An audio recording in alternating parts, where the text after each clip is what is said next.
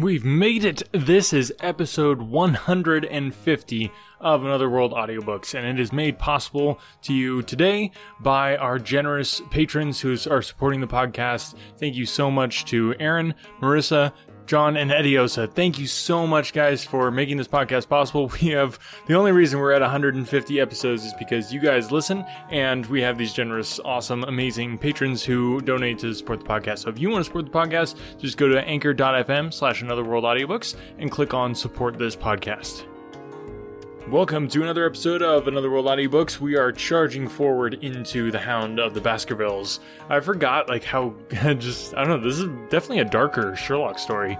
It definitely has uh, some more fantastical elements to it, and I just love how Sherlock plays it off, and yeah, it's just a really cool story. So we're really getting into the mystery of it. Sorry, last episode was a little bit on the short side, uh, but yeah, just been running ragged trying to get these episodes out on time. So I hope you guys enjoy this. Without further ado, I give you chapter two of The Hound of the Baskervilles. Chapter 2 The Curse of the Baskervilles. I have in my pocket a manuscript, said Dr. James Mortimer. I observed it as you entered the room, said Holmes. It is an old manuscript. Early 18th century, unless it is a forgery. How can you say that, sir? You have presented an inch or two of it to my examination all the time that you have been talking.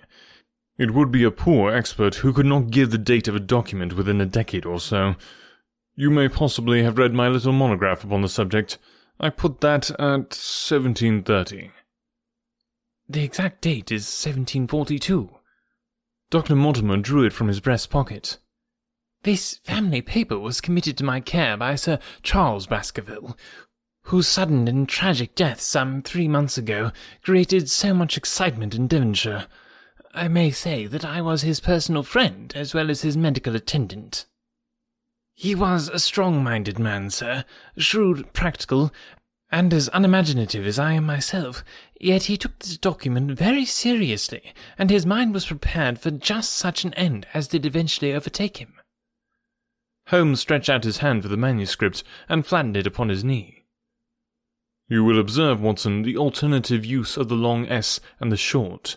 It is one of the several indications that enabled me to fix the date. I looked over his shoulder at the yellow paper and the faded script.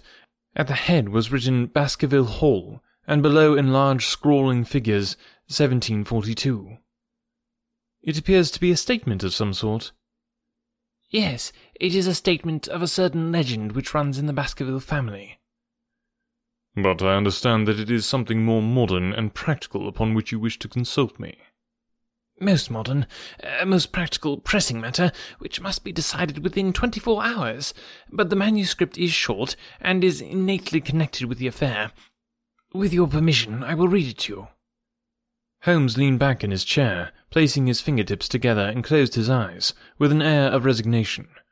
Dr. Mortimer turned the manuscript to the light, and read in a high, cracking voice the following curious, old-world narrative. Of the origin of the Hound of the Baskervilles there have been many statements, yet as I come in a direct line from Hugo Baskerville, and as I had the story from my father, who also had it from his, I have set it down with all belief that it occurred even as it is here set forth. And I would have you believe, my sons, that the same justice which punishes sin may also most graciously forgive it, and that no ban is so heavy that by prayer and repentance it may be removed Learn then from this story not to fear the fruits of the past, but rather to be circumspect in the future, that those foul passions whereby our family has suffered so grievously may not again be loosed to our undoing. Know then that in the time of the great rebellion, the history of which by the learned Lord Clarendon I most earnestly commend to your attention, this manor of Baskerville was held by Hugo of that name, nor can it be gainsaid that he was a most wild, profane, and godless man. This, in truth, his neighbours might have pardoned, seeing that saints have never flourished in those parts. But there was in him a certain wanton and cruel humour which made his name a byword through the West. It chanced that this Hugo came to love, if indeed so dark a passion may be known under so bright a name, the daughter of a yeoman who held land near the Baskerville estate. But the young maiden, being discreet and of good repute, would ever avoid him, for she feared his evil name. So it came to pass that one Michaelmas, this Hugo, with five or six of his idle and wicked companions, stole down upon the farm, and carried off the maiden, her father and brothers being from home, as he well knew. When they had brought her to the hall, the maiden was placed in an upper chamber, while Hugo and his friends sat down to a long carouse, as was their nightly custom. Now, the poor lass upstairs was like to have her wits turned at the singing and shouting and terrible oaths which came up to her from below, for they say that the words used by Hugo Baskerville when he was in wine were such as might blast the man who said them.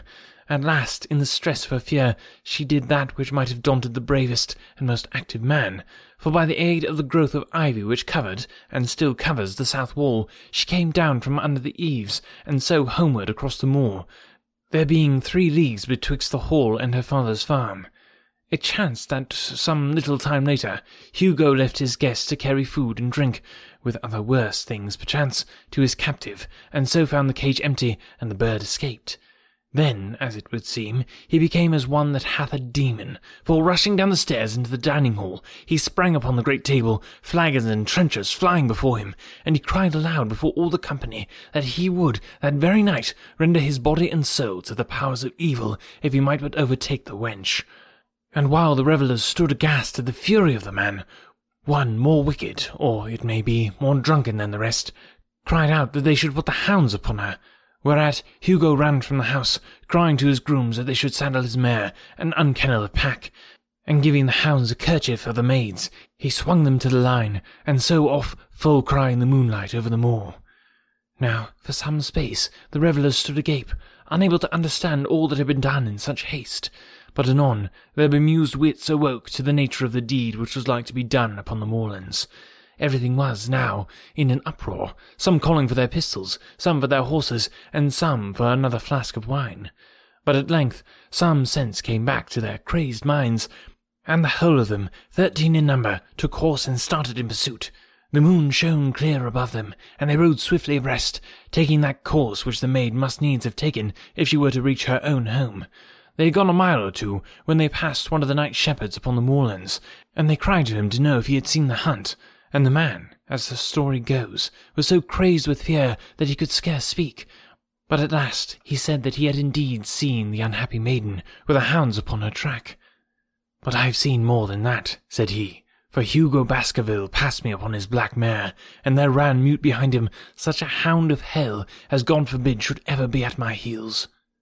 So the drunken squires cursed the shepherd and rode onward, but soon their skins turned cold, for there came a galloping across the moor, and the black mare, dabbled with white froth, went past with trailing bridle and empty saddle. Then the revellers rode close together, for a great fear was on them, but they still followed over the moor, though each, had he been alone, would have been right glad to have turned his horse's head. Riding slowly in this fashion, they came at last upon the hounds, these, though known for their valour and their breed, were whimpering in a cluster at the head of a deep dip or goyle, as we call it, upon the moor, some slinking away, and some with starting hackles and staring eyes, gazing down the narrow valley before them. The company had come to a halt, more sober men, as you may guess, than when they started. The most of them would by no means advance, but three of them, the boldest, or it may be the most drunken, rode forward down the goyle. Now it opened into a broad space in which stood two of those great stones, still to be seen there, which were set by certain forgotten people in the days of old. The moon was shining bright upon the clearing, and there, in the centre, lay the unhappy maid where she had fallen, dead of fear and fatigue. But it was not the sight of her body, nor yet was it that of the body of Hugo Baskerville lying near her, which raised the hair upon the heads of these three daredevil roysters, but it was that Standing over Hugo and plucking at his throat, there stood a foul hound, yet larger than any hound that ever mortal eyes has rested upon. And even as they looked, the thing tore the throat out of Hugo Baskerville, on which, as it turned its blazing eyes and dripping jaws upon them, the three shrieked with fear and rode for dear life, still screaming across the moor. One, it said, died that very night of what he had seen, and the other twain were but broken men for the rest of their days. Such is the tale, my sons, of the coming of the hound, which is said to have plagued the family so sorely ever since. If I have set it down, it is because that which is clearly known hath less terror than that which is but hinted at and guessed. Nor can it be denied that many of the family have been unhappy in their deaths, which have been sudden, bloody, and mysterious. Yet may we shelter ourselves in the infinite goodness of Providence, which would not forever punish the innocent beyond that third or fourth generation which is threatened in Holy Writ. To that Providence, my sons, I hereby commend you, and I counsel you, by way of caution, to forbear from crossing the moor in those dark hours when the powers of evil are exalted. This from Hugo Baskerville to his sons, Roger and John, with instructions that they say nothing thereof to their sister Elizabeth. When Dr. Mortimer had finished reading this singular narrative, he pushed his spectacles up on his forehead and stared across at Mr. Sherlock Holmes. The latter yawned and tossed the end of his cigarette into the fire. Well, said he. Do you not find it interesting? To a collector of fairy tales. Dr. Mortimer drew a folded newspaper out of his pocket. Now, Mr. Holmes, we will give you something a little more recent. This is the Devon County Chronicle of May 14th of this year. It is a short account of the facts elicited at the death of Sir Charles Baskerville, which occurred a few days before that date. My friend leaned a little forward, and his expression became intent. Our visitor readjusted his glasses and began. The recent sudden death of Sir Charles Baskerville, whose name has been mentioned as the probable Liberal candidate for Mid Devon at the next election, has cast a gloom over the county, Though Sir Charles had resided at Baskerville Hall for a comparatively short period, his amiability of character and extreme generosity had won the affection and respect of all who had been brought into contact with him. In these days of nouveaux riches, it is refreshing to find a case where the scion of an old county family, which has fallen on evil days, is able to make his own fortune, and to bring it back with him to restore the fallen grandeur of his line. Sir Charles, as is well known, made large sums of money in South African speculation. More wise than those who go on until the wheel turns against them, he realized his gains and returned to England with them. It is only two years since he took up his residence at Baskerville Hall, and it is common talk how large were those schemes of reconstruction and improvement which had been interrupted by his death. Being himself childless, it was his openly expressed desire that the whole countryside should, within his own lifetime, profit by his good fortune, and many will have personal reasons for bewailing his untimely death. His generous donations to local and county charities have been frequently chronicled in these columns. The circumstances connected with the death of Sir Charles cannot be said to have been entirely cleared up by the inquest, but at least enough has been done to dispose of those rumours to which local superstition has given rise. There is no reason whatever to suspect foul play, or to imagine that death could be from any but natural causes. Sir Charles was a widower, and a man who may be said to have been in some ways of an eccentric habit of mind. In spite of his considerable wealth, he was simple in his personal tastes, and his indoor servants at Baskerville Hall consisted of a married couple named Barrymore, the husband acting as butler, and the wife as housekeeper. Their evidence, corroborated by that of several friends, tends to show that Sir Charles's health has for some time been impaired, and points especially to some affection of the heart, manifesting itself in changes of colour, breathlessness, and acute attacks of nervous depression. Mr. James Mortimer, the friend and medical attendant of the deceased, has given evidence to the same effect. The facts of the case are simple. Sir Charles Baskerville was in the habit every night before going to bed of walking down the famous yew alley of Baskerville Hall. The evidence of the Barrymores shows that this has been his custom. On the 4th of May, Sir Charles had declared his intention of starting next day for London, and had ordered Barrymore to prepare his luggage. That night he went out as usual for his nocturnal walk, in the course of which he was in the habit of smoking a cigar. He never returned.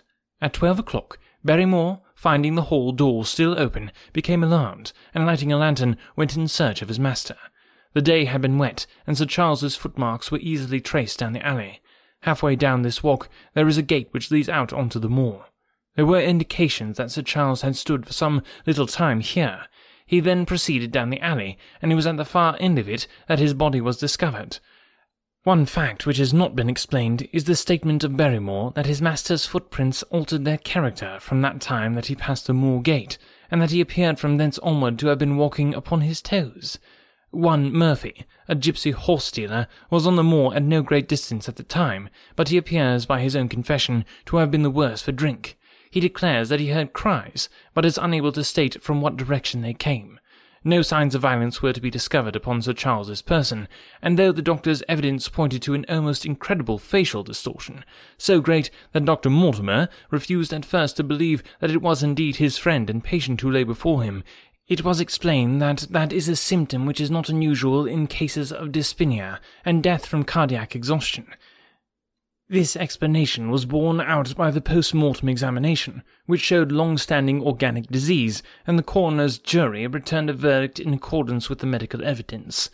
It is well that this is so, for it is obviously of the utmost importance that Sir Charles's heir should settle at the Hall and continue the good work which has been so sadly interrupted. Had the prosaic finding of the coroner not finally put an end to the romantic stories which had been whispered in connection with the affair, it might have been difficult to find a tenant for Baskerville Hall. It is understood that the next of kin is Mr. Henry Baskerville, if he be still alive, the son of Sir Charles Baskerville's younger brother. The young man, when last heard of, was in America, and inquiries have been instituted with a view to informing him of his good fortune.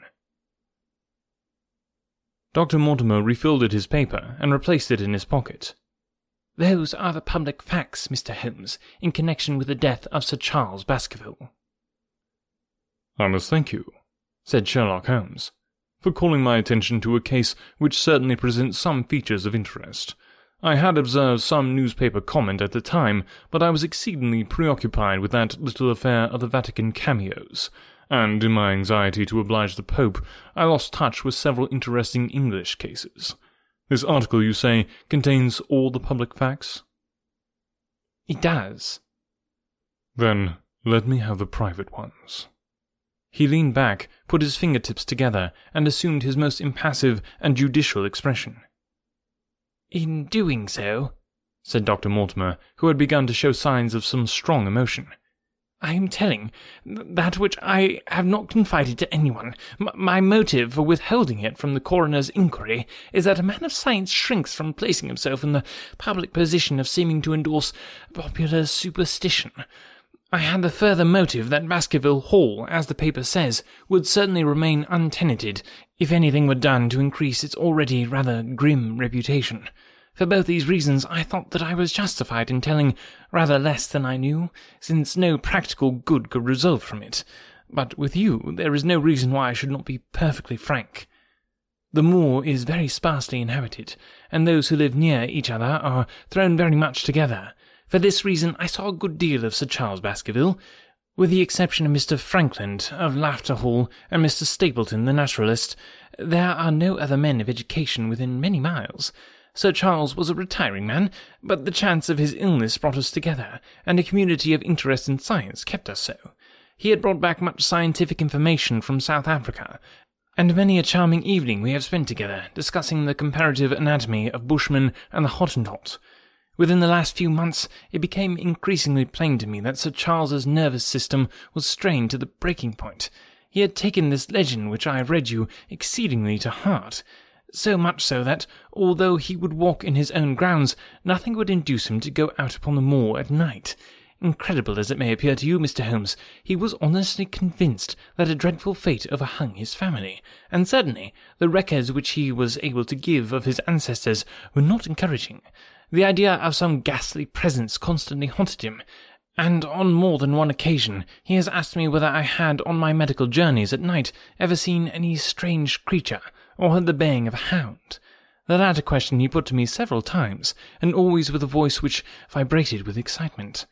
I can well remember driving up to his house in the evening some three weeks before the fatal event. He chanced to be at his hall door. I descended from my gig and was standing in front of him when I saw his eyes fix themselves over my shoulder and stare past me with an expression of the most dreadful horror. I whisked round and had just time to catch a glimpse of something which I took to be a large black calf passing at the head of the drive. So excited and alarmed was he that I was compelled to go down to the spot where the animal had been and look around for it. It was gone, however. And the incident appeared to make the worst impression upon his mind. I stayed with him all the evening, and it was on that occasion, to explain the emotion which he had shown, that he confided to my keeping that narrative which I read to you when first I came. I mention this small episode because it assumes some importance in view of the tragedy which followed, but I was convinced at the time that the matter was entirely trivial, and that his excitement had no justification. It was at my advice that Sir Charles was about to go to London.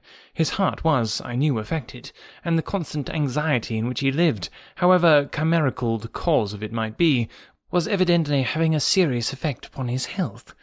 I thought that a few months among the distractions of town would send him back a new man. Mr. Stapleton, a mutual friend who was much concerned at his state of health, was of the same opinion. At the last instant came this terrible catastrophe.